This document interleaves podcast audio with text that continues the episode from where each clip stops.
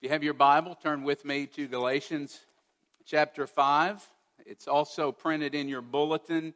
We will also be working from Proverbs chapter 18, verse 11, and Proverbs 25:28. Those are not printed for you, but will be on the screen behind me.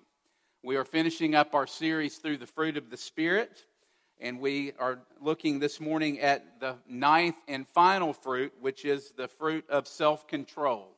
And to do that, we will be reading these verses that I mentioned. So let me read God's word for us, and we'll dig in together. Galatians 5:22 and 23. Hopefully you are well acquainted with these couple of verses by now, since we've been reading them for the last couple of months. But this is God's word. But the fruit of the Spirit is love, joy, peace, patience, kindness, goodness, faithfulness, gentleness, self-control. And against such things there is no law. Now, Proverbs 18:11. At first glance, you're going to say, what in the world does this verse have to do with self-control? But hang with me. Once we get into the message, hopefully it will help us make more sense of why I chose this verse. But Proverbs 18:11. A man's wealth is his strong city, and like a high wall in his imagination. And then Proverbs 25:28. A man without self-control is like a city broken into and left without walls. This is God's word. Let me pray and ask God to come through His Spirit and to help us this morning with these passages and this topic. Let's pray together. Heavenly Father, I pray that you would come through your Spirit. This is a topic and self-control that naturally brings up, in lots of us, shame and self-hatred and self-loathing, because we've all have things in our lives that we struggle to control, or things that we have started and tried to do, but we can't seem to get a handle on, and we feel like failures. And so I pray that you would come and help us to understand self-control better, exactly what it is and what's going on inside of us, but also help us to see that it's really important to you, and also show us the love of Jesus. Make Jesus better than anything else that we want in the moment, and that's going to take a work of your Spirit. And so please come and help us to love you more as a result of our time in your word this morning. In Jesus' name, amen. Self-control. We all know it's important, and we all know, if we're honest this morning, that it's something that we need more of. Maybe, I don't know what it is for you, but maybe you need more control in eating. Maybe you need more control in exercising or drinking or your spending habits, or perhaps you need more sleep and you need to get to bed earlier, or maybe you need more control over your sexuality and lust, or maybe it's overworking, or maybe it's technology and checking Instagram multiple times in an hour, or maybe you need more control over your anger and rage that goes on inside of you, and we could go on and on. Or maybe it's the things that you say you're going to do, but then you end up not doing. Things like your yearly Bible reading program. How many times have you started, I'm going to read the Bible this year, and then you get to Leviticus, and it becomes a distant memory? Or maybe it's, I'm going to get up earlier. I'm going to get up an hour earlier. I'm going to pray and spend time in the Word, or I'm going to come home from work earlier so that I can spend time with the people that I love the most. Or maybe it's, I'm going to control my words more this year, or whatever it might be. Anybody this morning need more control in any of those areas that I mentioned? Yeah, we all do, me included. And even this morning, if maybe you're not a Christian, and maybe you're saying, my value and top value is self-expression and self-control. You know, that sounds boring and dull. I want to live for my pleasure and my temptations. And I don't want to give those things up. Maybe that's where you are this morning. Well, I would still say that there are some area, at least one area in your life where you would say you need more self-control. See, we all need self-control. We want more of it. And yet it's one of those things that even when I got to studying this this week, I got to this last fruit, self-control, and I just kind of went, yeah. That's what it does to us. And honestly, this is the fruit that I've probably been dreading the most, because there is nothing that brings up inside of us, inside of me, more shame and self-loathing and self-hatred than self-control. I mean, think about it. Think about all the things, whatever it is, whether it's exercising, whatever it is that you have set out to do, you try and you try and you try. And you fail and you fail and you fail, and it seems impossible. Sure, it might last for a day or two, or maybe even a week, or maybe even longer, but you can't seem to break the pattern of who you've always been. See, we're addicted, helplessly addicted to the desires, aren't we, that we cannot seem to change. Well, this morning, what I hope to do, I'm not sure I'm going to be able to relieve you of all those things that you feel inside when you think about this topic of self-control. But what I hope to do this morning is this. I hope that we can kind of get above and fly over self-control at 30,000 feet and see exactly what it is and what's going on and why we lack self-control. And then secondly, I want us to look at why it's so important. Why does God list it as one of the fruit of the Spirit? Why is it important for us as human beings to have self-control? Why it matters? And then thirdly and finally, we want to look at how we get it. So really the same outline that we've been looking at lots of these fruits under, these three headings of what it is, why it matters, and how do we get it. So let's dig in and look at what it is. And to really get a handle on this idea of self-control, we need to look at it within the context of where the fruit of the Spirit's listed in Galatians chapter 5. You remember several weeks ago we looked at this idea of the battle between the flesh and the Spirit. And Galatians 5:17 says this, "For the desires of the flesh are against the Spirit, and the desires of the Spirit are against the flesh. And they are opposed to each other to keep you from doing what it is that you want to do." And here's the point I want you to see. The flesh has desires. The flesh, your sinful nature inside of you, has things that it believes that it has to have. You ever feel that? The flesh is demanding. The flesh has things it thinks it deserves. It has an entitlement mentality, and it believes that it is entitled to it now. The flesh is impulsive. The flesh lives for the moment. The flesh, or the sinful nature, is selfish and makes all of life about you. But there's also another person who has desires. And that is in 5:17, in Galatians 5:17, the Holy Spirit also has desires. And it says the flesh and the Holy Spirit are opposed to one another. You feel this inside of you. Please say you feel this, and I'm not the only one.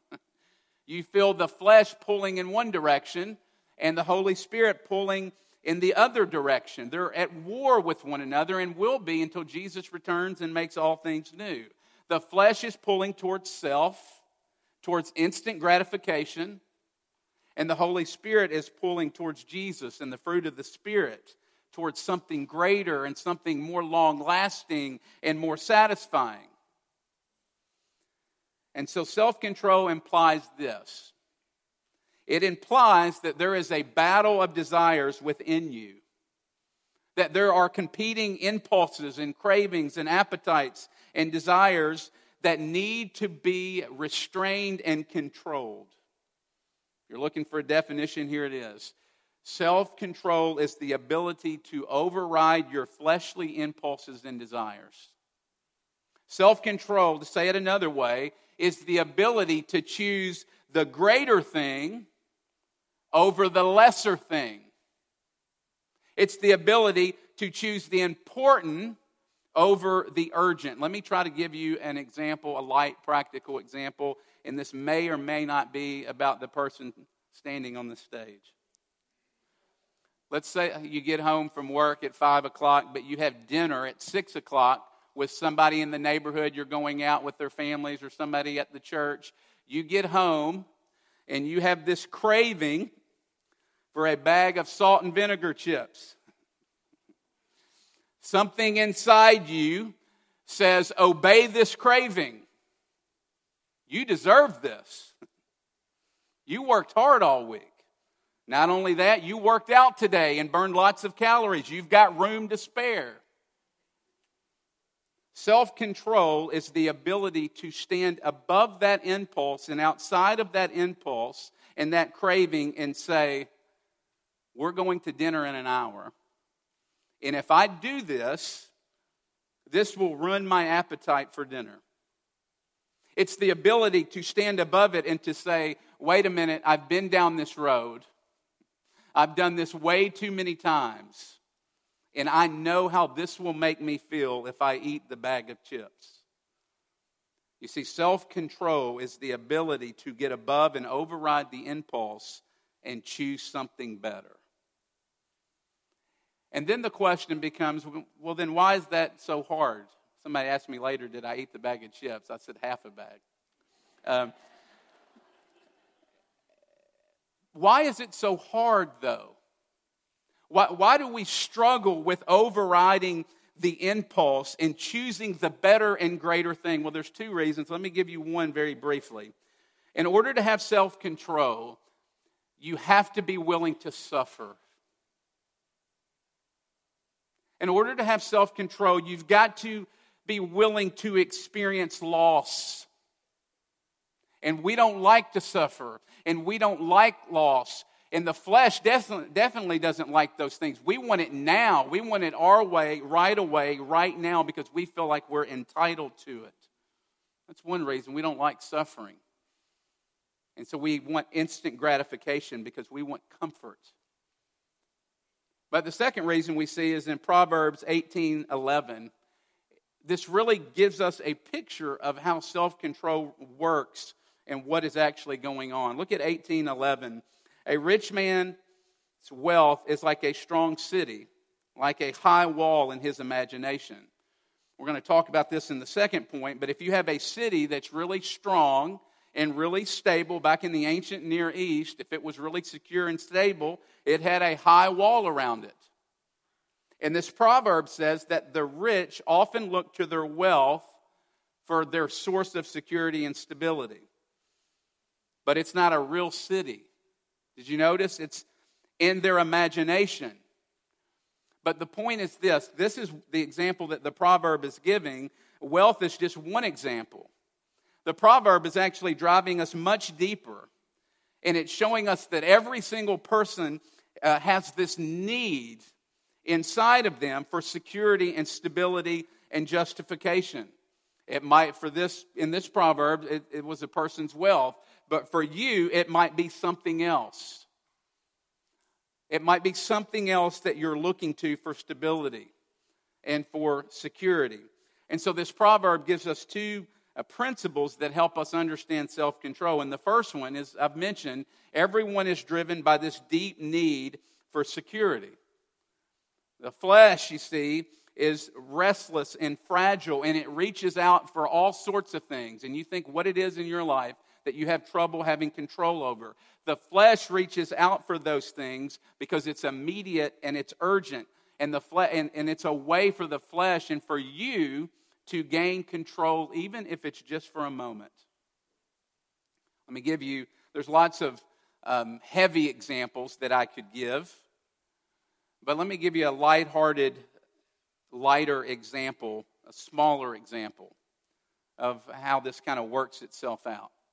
Let's suppose you're at a restaurant and you're with one other person. You're sitting across the table with them. It's a business lunch. Maybe you're having a date night with your spouse, or you're with a friend, or whatever it might be. And at some point in the lunch or dinner, the person across from you gets up and they go to the restroom. And they're in the restroom and you're waiting, and there's this sense of loneliness.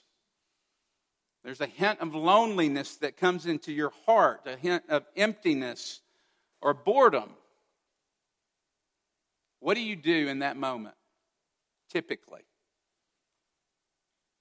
Look around next time you're in a restaurant when someone leaves the table. Look at what the other person is doing. You know what they do? You know what we do? We grab our phone because it gives us a sense of purpose again. It gives us a sense of security and stability because, you see, we all have this deep need for security. And we'll do anything and everything to get it, even if it's just for a moment. We'll look to something to give us that sense of security and stability. The second principle that we see in the Proverbs is that whatever it is that you're reaching out to for stability and security will never give you the security that you desire. It's an amazing proverb because it says the proverb calls it an imaginary city. It's something that's not real. The wealthy look to the city for stability, but they can never get it. It can never deliver on its promise. And we all know this to be true, don't we? Don't you know this to be true? You look to something, and it never quite does what you think it's going to do. Think about the temptation to click on that certain website. And that moment, that website is calling to you, promising to give you security and promising to give you peace. And it does for a moment, but it's a false security. It's a false intimacy. And it quickly goes away and leaves you more lonely, more empty and guilty, and more full of shame. And so what is self-control? Self-control is the ability to stand above something and look at it, something that's pulling at you at the moment, and for you to stand back and say, that will never give me what I'm looking for. It's the ability to stand above something and say, that will never make good on its promises. What I'm really looking for is Jesus. He's the one that can give me what it is that I'm looking for. That's self-control. We could say a lot more, but we need to move on. Why does it matter? Look at Proverbs 25:28. Why is it important? Why does God call us to self-control? Very vivid proverb. Like a city without walls is a person without self-control. It literally reads this way. A broken city with no walls is a man with no restraint in his spirit. Is a man with no restraint in his desires. We lose the image because we don't live in a day and time where we have walls around our cities. But if you remember what happened in the Bible when Nehemiah heard that Jerusalem did not have, no longer have walls, what did Nehemiah do? He wept. Why did he weep? Because he knew a city without walls really wasn't a city. Or a city without walls would not be a city for very long. Because you see, a city with no walls was vulnerable to robbers and animals and armies who could sweep in and totally devastate and destroy the city. Because the walls represent security and stability. And it's very telling because it tells us if you have a desire that's out of control, if you and I are not capable of getting above a desire, then it's basically the same as disabling the security system in your life. If we can't get above a desire or we lack self-control, it is basically like unlocking the door to your life. You are exposed, you are vulnerable, you are defenseless, and chaos and destruction can come in and take you down. I heard an illustration years ago, over a decade ago, but I've never forgotten it. I don't even know if it's true, but I've never forgotten this picture. But the story is that these Eskimos, the way they would hunt wolves, they would get a very sharp knife, and they would sharpen the blade, razor sharp, and they would dip the knife in animal's blood. And then they would stick it handle first down in the ground, and the wolves who were around them, they would be attracted to the knife where the animal blood was, and they would start licking this frozen blood off of the razor-sharp blade of the knife. They could not control themselves. And so they did not know whether they were tasting the blood of the animal or if they were tasting their own blood. They would eventually bleed out and die. Their desire for blood was so out of control that they could not get above it, and it led to their own demise and destruction. That's why God says we need self-control. That is a picture of a person without self-control. It's a city without walls. And we know this to be true. If you can't control your appetite for food, it ruins your body. If you can't control your tongue or your temper, you say things that cannot be unsaid. If you can't control your sexual desires, it will ruin your relationships. If you only make impulsive, quick decisions and you don't think things out, you'll make bad decisions that could do harm to your family. And we could go on and on. Where this morning are you vulnerable? Where is your wall vulnerable? Where do you need more self-control in your life? You see, at some level, every single one of us are out of control somewhere. We all have areas of our lives that we don't have the ability. There's something that you don't have the ability to override. For some of you, it means some very serious struggles with addiction. Drug and alcohol and gambling and sex and rage and eating, perhaps. But others of us are just as addicted to something, but it's just more socially acceptable. But it is just as damaging as well. For some of you, maybe the way you spend your time is out of control. That you are so overcommitted and you promise so much to others or to something that you're committed to that you end up letting everyone down around you because you can't say no to anyone or to anything. Maybe you binge on Netflix. Maybe you binge on YouTube or Fortnite or other video games. Or maybe it's your spending habits. You have this impulsive spending habit. And every time you do it, you immediately regret what you've just bought. Or maybe you look really in control on the outside. On the outside, you look like you have it all together and you are a picture and a model of self-control. But on the inside, you're out of control. You have out-of-control rage and anger and thoughts and jealousy and self-hatred and lust. You see, we're all out of control at some level. Where is your wall vulnerable? Where are you broken? Where are you giving the enemy a chance to move in to your life? If you don't know, ask God, pray. Ask Him to show you or ask a friend to help you. Thirdly and finally, how do we get it? The way to long-term self-control, and this is what we normally think, but it's not. It's not through suppressing your impulsive desires. That's willpower. That's the counterfeit. See, we normally think self-control happens by we see these raging impulses inside of us and we say, stop it. And we try to push it down and just tell it to go away, but you can never suppress your impulsive fleshly desires that way. That will never work and give you long-lasting self-control.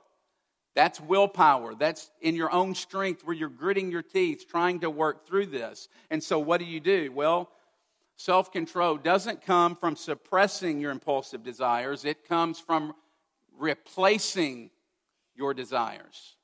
In other words, a self-controlled person is one who has learned to interrupt their desires with something better and greater and more beautiful than whatever it is that you're wanting in the moment. Let me give you an example, and it will probably break down, but hopefully you'll get what I'm trying to get at here. Let's say your kids, this is a scenario that's happened in our house more than one occasion. Your kids are upstairs playing in your house, and they're loud, and it seems like they're coming through the ceiling. They're having the time of their life, a great time. The only problem is they're completely destroying the upstairs, and which is going to make more work for you. Normally what we do is we go to the bottom of the steps and we go, stop it. Don't do that. It sounds like you're coming through the ceiling. That works for what? About 3 minutes, where you get everything gets real quiet, and then all of a sudden you hear it, all the noise once again. You know what works is when you go to the bottom of the steps and you say, hey, let's go to Doodles. Who wants to go to Doodles? You see, you interrupt the desire with something better. Making a mess was fun in the house, but Doodles is so much better. It's the same thing with self-control. The thing that's going to give you self-control is when you realize that what God has for you in Jesus is so much better. It's so much better than whatever it is that is tempting you and calling you in the moment. And see, that's the job of the Holy Spirit. The Holy Spirit's job is to interrupt and replace your fleshly momentary desires with Jesus. That's one of the Holy Spirit's main job, is to shine the spotlight on Jesus. To remind you, remember, the flesh lives to get. The Holy Spirit is to remind you of all that you have in Jesus. The Holy Spirit reminds you of Jesus and makes Jesus real and vivid, more real and vivid to your heart than anything else that you might be tempted with in the moment to put your hope and security in.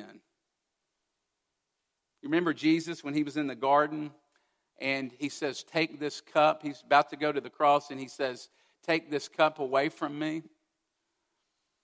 And remember, he goes on and he says, not my will, but your will be done. And Jesus, in that moment, submits to God. And he goes to the cross and he spreads his arms out and he makes himself vulnerable, like a city without walls.